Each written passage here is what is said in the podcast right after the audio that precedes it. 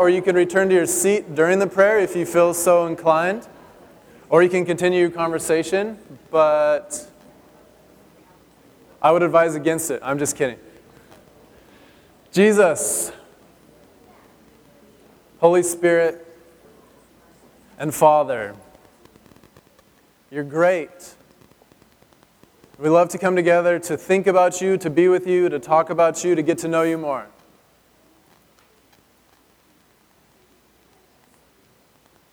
I asked this morning that, that some healing would happen in our hearts. Healing in the realm of our image and our understanding of you. That we could have an honest family conversation about some things that maybe have been locked away in the attic for a while of, of some of our hearts. And some of you guys are like, oh no. Don't be afraid. God, thank you that you have nothing to hide from us. Thank you that you have nothing to fear. Thank you that every single part of you is nothing but good and loving and merciful. You're gracious and compassionate. You're slow to anger, and you're rich in love. So this morning we come to you and ask that, that our awareness of you, our understanding of you, would come more into alignment with the reality of you.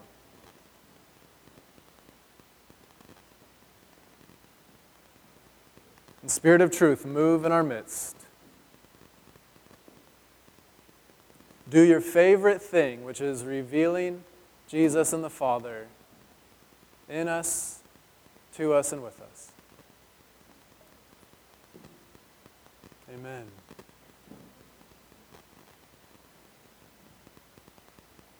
So good to have you all here this morning. I'm really excited. I, I get to talk about something that makes me nervous, which I think is a good thing.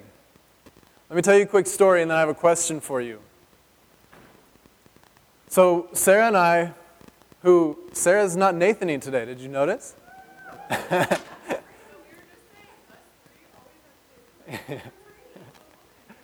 Why don't you three go out to Starbucks or something? Why are you here? Go shopping. Maybe later. Okay. I love it.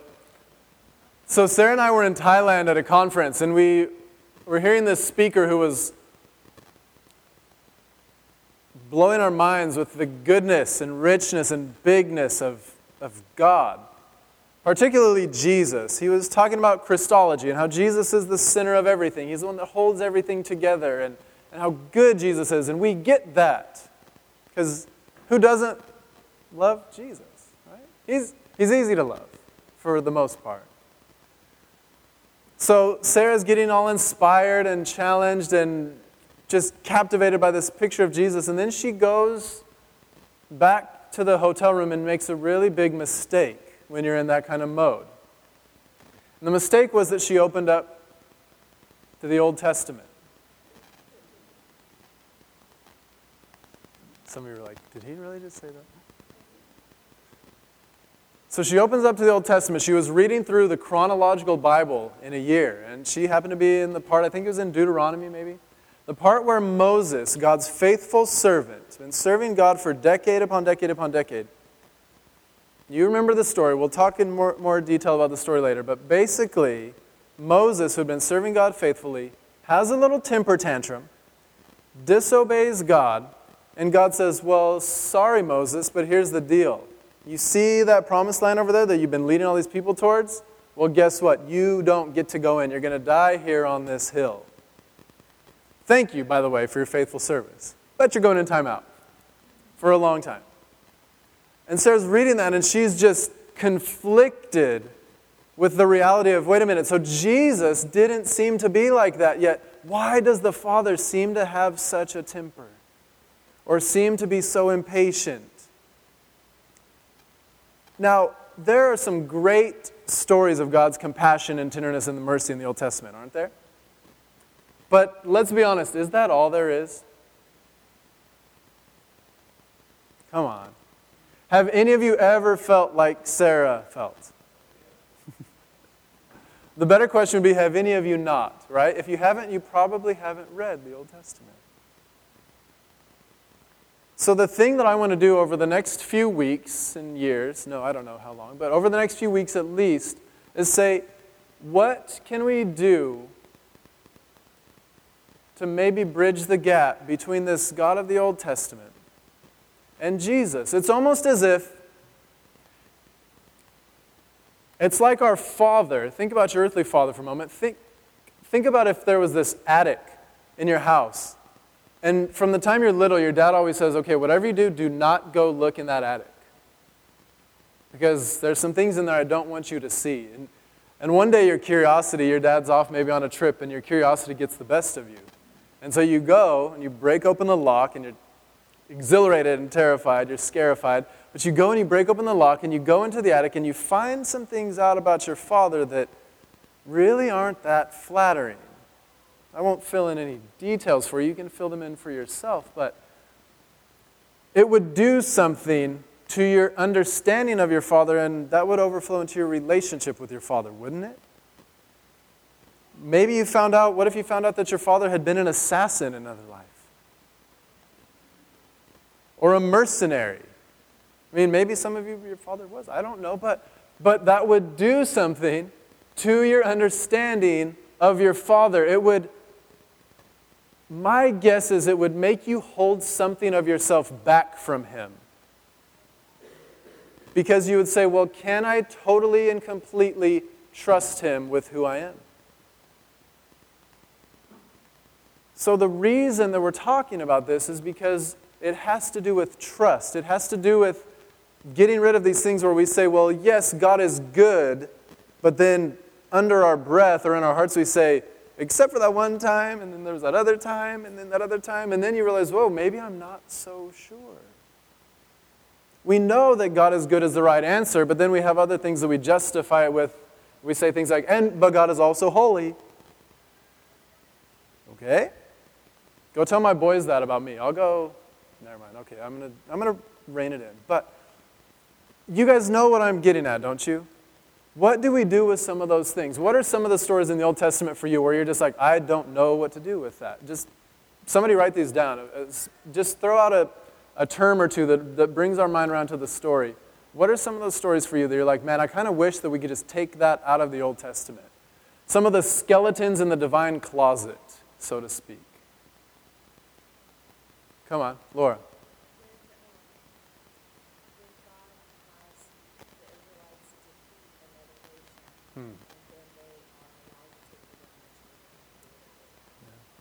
Like in the book of Numbers, God tells Moses, Go and kill the Midianites and kill the women and children, but keep the virgins for yourself. And you're like, hmm. All right, let's talk about that one in church, right? Let's, let's use that in our, put that in our tracts. you probably don't put that in a tract, do you? Yeah. Yeah, what are some other ones? The old kind of stoning, right? Yeah, if your daughter's caught in adultery, stone her to death with rocks. And you're like, seriously? One more. Come on, I know you guys have them. Yeah, Dan. Yeah. Yeah. Yeah, what is the deal with that? the kids, if you couldn't hear that, Elisha, uh, Elisha, right? Yeah the prophet is being mocked by these kids, is what it says. And they, they're yelling, hey, Baldy, and all this stuff. And he literally, like, prays, and a bear comes out of the forest and mauls them and kills them in the name of God. And you're like, uh, yay, whoa, uh, I would have been doing the same thing the kids are doing. And I'm, yeah, I know there's more to that one for you. But, like, you're like, how dare you call somebody what do you do with that? Yeah, okay, Beth, last one, probably. Noah, right? Noah, yeah. Yeah. Yeah. Yeah. Can I add a few more to the conversation? There's a girl in the book of Judges that gets she gets raped and her body is cut into 12 different pieces and her body parts get sent out to the 12 different tribes of Israel. And you're just like, this is like a worse than a slasher film in the Bible. And we're like, hey, kids, you know, let's. I'm thinking, like, I want, Joshua needs to be 18 before I let him read the Old Testament. Because there's just some stuff in here that it makes your stomach turn. So, what do we do with that? Okay, Torah, last one.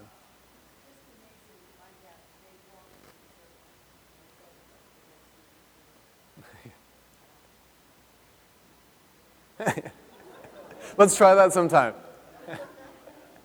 Maybe that's what, what's in between Coastland's calling and our reality right now. Maybe that's what we need to do. Yeah, there's just some random stuff in there, right? And so, what I'd like to do is start the conversation this morning about what are some things that could at least maybe take the edge off of some of those. I don't have great answers. I don't have all those things figured out, and some of them I don't think we ever will, but can we at least start a dialogue to say, well, what could we do to maybe bring us to a greater place of trust that God is maybe actually fully and completely good. Can we do that? You going to add a story for us, Nadine?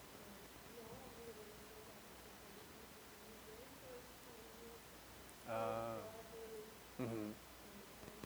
She remembers it. That's good. Okay.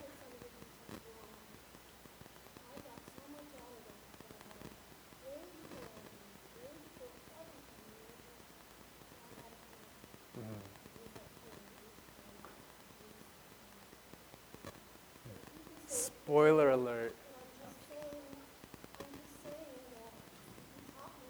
Mm. Mm. Mm. Yeah.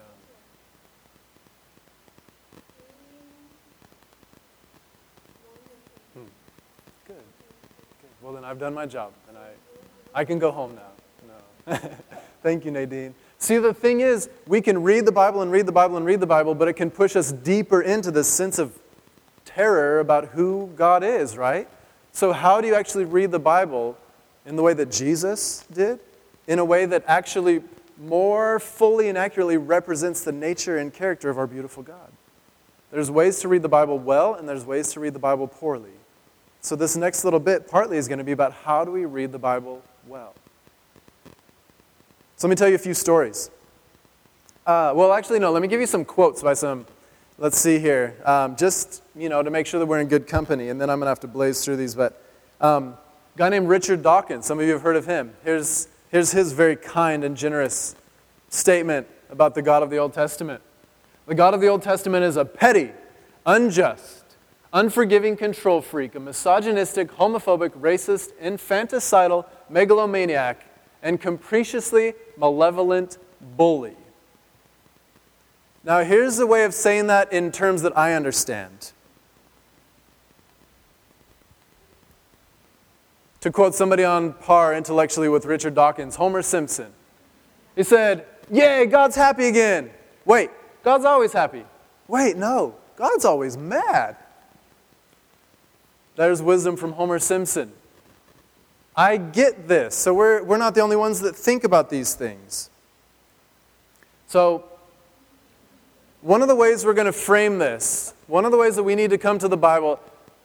Anybody seen this series?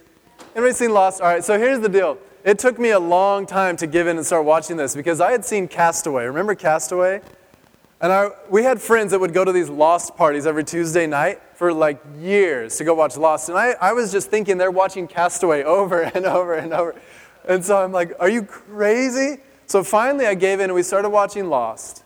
If those, those of you that are familiar with it, you're going to know who I'm talking about. You recognize this, this character here. What's his name? Jin. This is Jin, the Korean character. The first few episodes of Lost, this is what you see. You see Jin giving really dirty and controlling looks to his wife, like looking at, he'll think that her blouse is buttoned too low, and she'll be with another guy just having an innocent conversation, and he's giving her these really dirty looks, and you're thinking, wow, he's a really controlling husband. And then, one scene, you see Jin in the water. They're on an island. So he's in the water, and he's literally punching the face in of this black man named Michael, fighting him over a watch that somehow you know, cause some altercation. You're, you're starting to build these judgments in your mind about Jin, aren't you? If you've seen it, you're thinking, wow, this guy is a jerk with a capital J. One other thing you see early on is you see a flashback to Jin's family life in Korea. And he's in this home of another Korean man. The man's family is all around, and Jin is literally just beating him half to death, like within an inch of his life, throwing him around his living room. This is what you see. And I mean, what at this point are you thinking about this guy, Jin? How many of you would want to spend time with him? No, you'd, you'd want to stay away because we would draw these conclusions about the kind of person he is. Let me tell you another story, real quick. So, Joshua was about 18 months old, maybe, maybe two years old.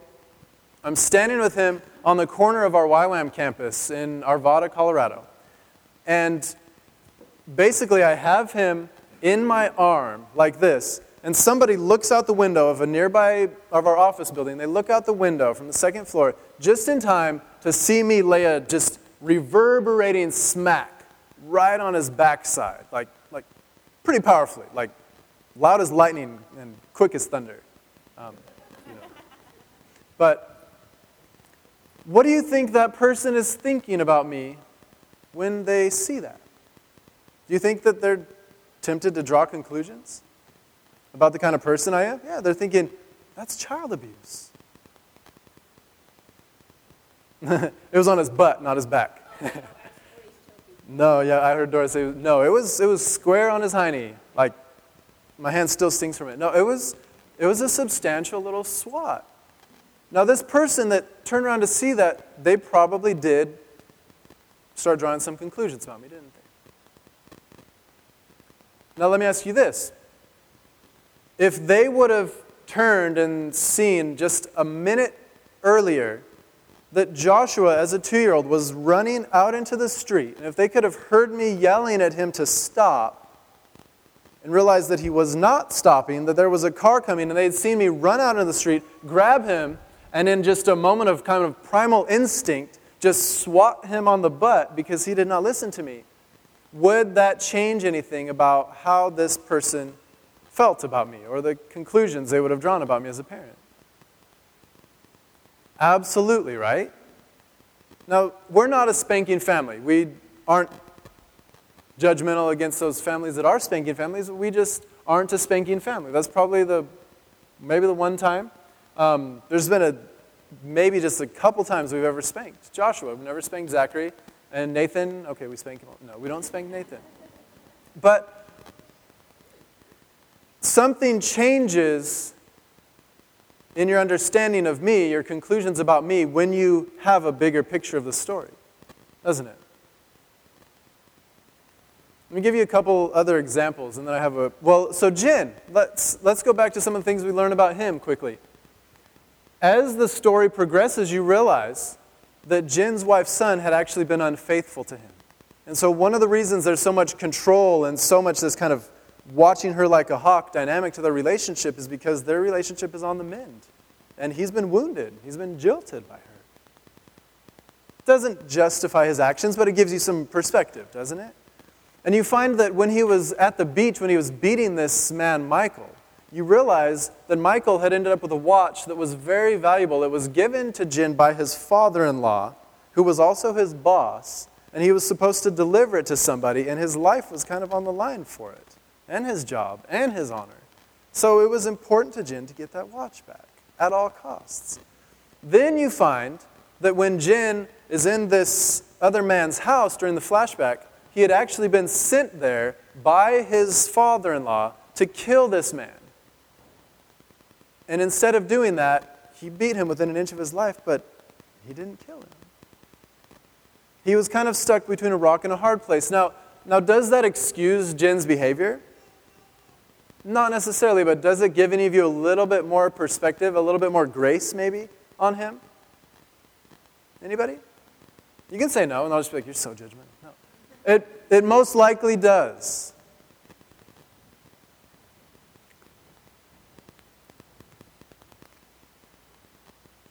Let me hold off on that quote real fast.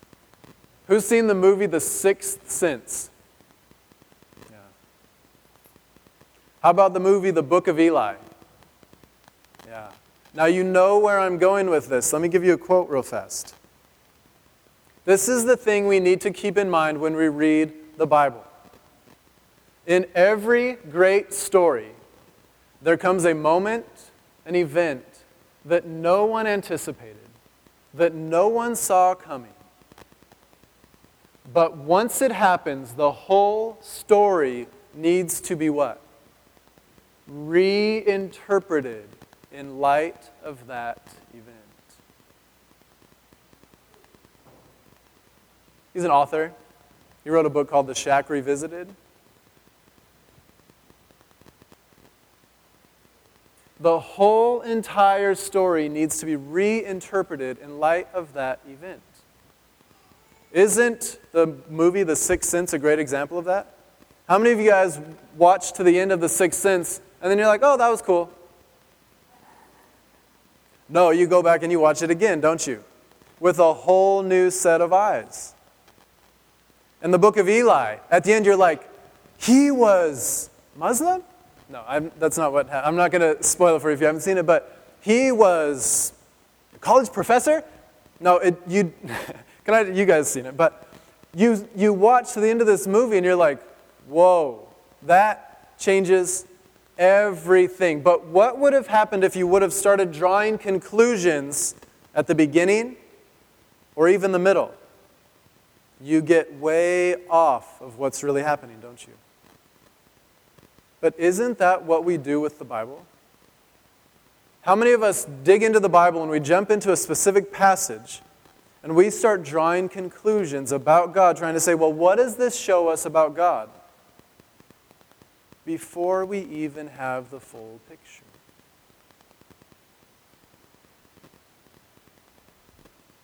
This is so obvious. Some of you guys are like, why are you even saying it? But do we do this? I remember referencing back a little while ago, encouraging you all to come to the scriptures more like you come to a movie, where we actually wait on drawing conclusions until we have the whole story, and then things start to make sense. So the story, the event, the moment in the Bible is actually not a moment or an event at all, is it? It's a person. Five minutes.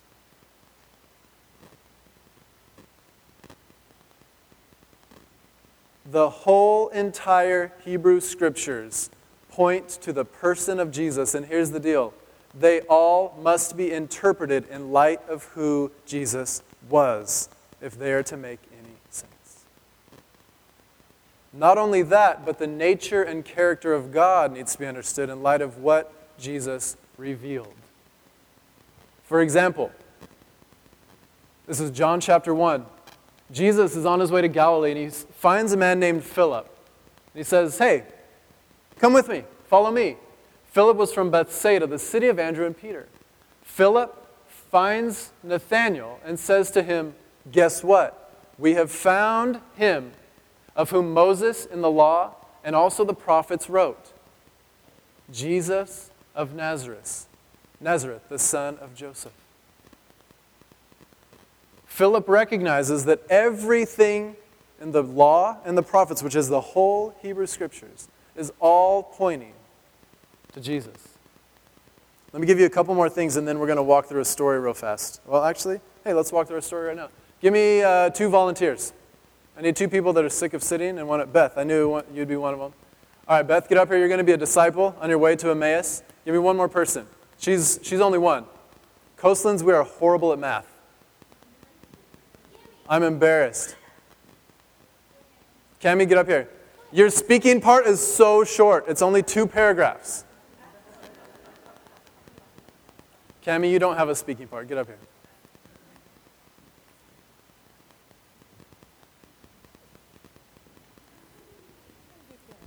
Look at she's such a willing volunteer.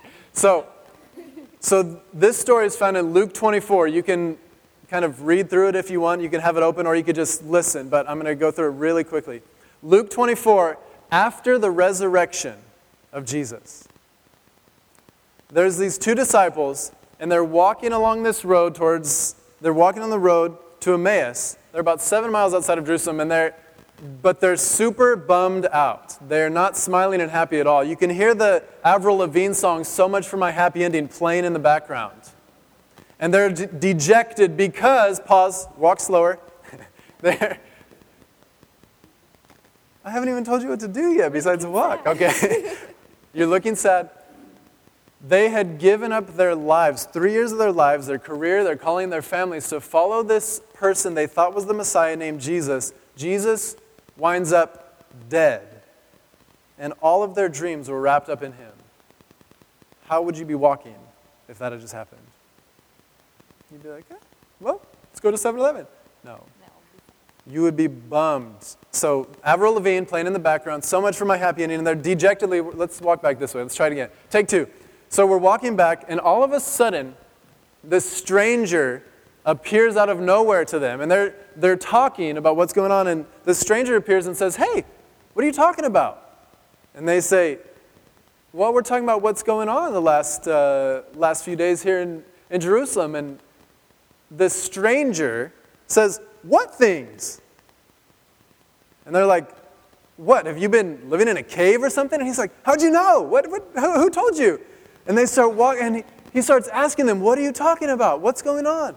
And they say, Well, what happened was this guy, Jesus, who we all thought was the Messiah, was killed, and now basically everything has just not turned out like we wanted. And then something beautiful happens. Jesus says to them, well, actually, Jesus tells them, He says, This is who I am. He opens their eyes to see Him and to understand the scriptures. And this is what they say is Jesus, this is one of the beautiful things. They're walking along, and Jesus actually pretends like they have to stop. They get to their destination. Jesus pretends like he's going further. He's like, All right, well, cool, take care. And they invite him to come along. Fortunately, I don't know why he just acted like he's going to keep walking. He reveals himself over a piece of bread. He opens up the scriptures to them, and then he just disappears into thin air. Like, wow, never a dull moment with Jesus. And look at the line that one of them says after this Did not our hearts burn within us? Oh man, isn't that what a Sunday morning should be about? Our hearts burning within us from an encounter with the living God. While he talked to us on the road, while he opened to us the scriptures. Jesus reveals to them what the whole Hebrew scriptures were about. And you know what it was about? It was about him. And a little bit later on, he appears to a larger group of disciples. I need 24 volunteers. No, I'm just kidding. Now, you two can sit down. Thank you. Um, he shows up to another group of disciples and he does the same thing. And it says, He opened their minds that they might understand the scriptures. And this is what he says he says, It is written that the Christ, the Messiah, should suffer and on the third day rise from the dead, so that repentance and forgiveness of sins should be proclaimed in his name to all nations, beginning from Jerusalem. My paraphrase this is what it's about that I will come and absorb your shame, and I will put death to death, so that everyone from here to the ends of the earth can begin living as new creations in a new creation. That's what the whole story is about. It all comes back to me, Jesus says. He says, You want to know about the flood? You want to know about the Amalekites being killed? You want to know about this? You want to know about this? You want to know about the God that they think was behind that? You want to know what this God you've been trying to follow is like? This God looks like me. And he says that over and over and over. He tells his disciples, I and the Father are one. He says things like, the Son only does what he sees the Father doing. He doesn't say, to a point, because sometimes the Father gets a little out of hand. He doesn't say that. He says, I and the Father are one. If you want to know what the Father looks like, he looks like me. If you want to know what the Father does like, he does like me. If you want to know what the Father loves like, he loves like me. He is the image. Hmm, that word image is loaded to the Hebrew mind, isn't it? Human beings were made in the image of God. Jesus is the fullness, the completeness the full reality of the image of the triune God. Now, this is just worded so superbly, I could not leave it out. And then I'll tell you what this means to me, and then we'll kind of wrap it up. This is from the message. Remember, there's my little disclaimer, right? There's the Bible, and there's the message. No one has ever seen God, not so much as a glimpse. This one of a kind God expression who exists at the very heart of the Father. He has made him plain as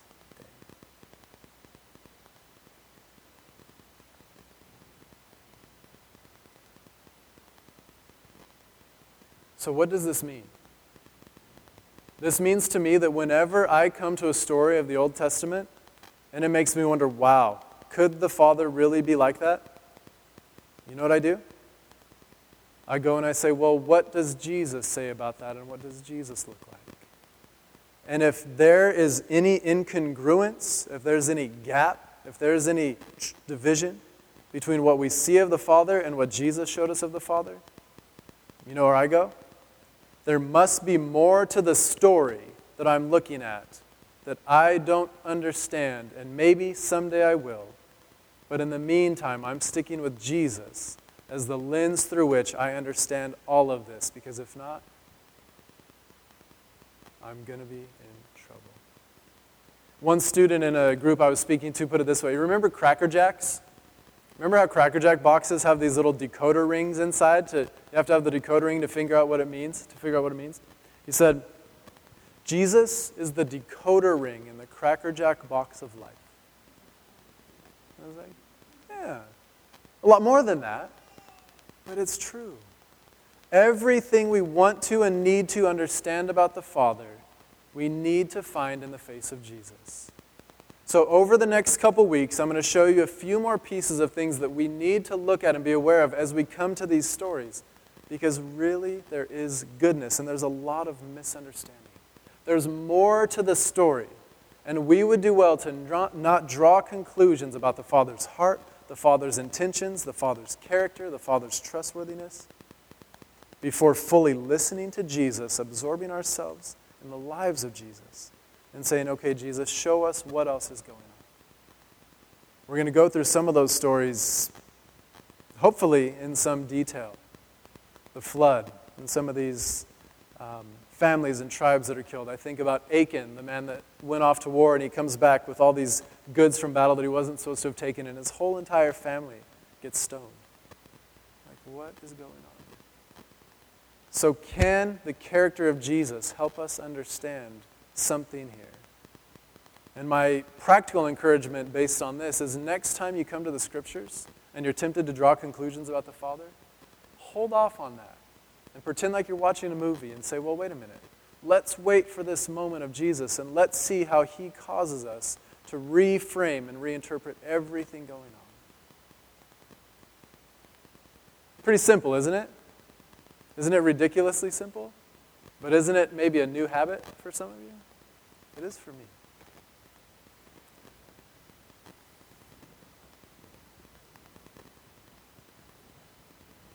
Now, that was the easy one. The next two Sundays are going to be a little more fun. Not more fun, a little more involved. Um, can I give you a hint about where we're going next Sunday? Here's the hint. You can be thinking about it in the meantime. Most of you indicated that you kind of pulled back a tiny bit on your judgment of me when you realized why I had spanked Joshua because he had been running to the street. So, what we're going to talk about next week is are you saying it's okay if Sarah and I have a disagreement or Sarah does something that I don't think is good for her, for me to just spank her? Sarah's supposed to keep beef and pork low on her diet because of her kidneys. So if I see her eating a hamburger, and we're out having a Coastlands lunch, which, by the way, I am excited to see who steps up to do that. Okay, that. Could have done without that. But, anyways, so we're having our little Coastlands lunch, and Sarah's eating a hamburger, and I walk up to her and I'm like, baby, we talked about this. And I smack her on the butt. Would you have less judgment for me? And what could that have to do with how we understand the Old Testament? Okay, one of the things we love to do is we love to actually make space here. Some we have some first-time people here, but one of the things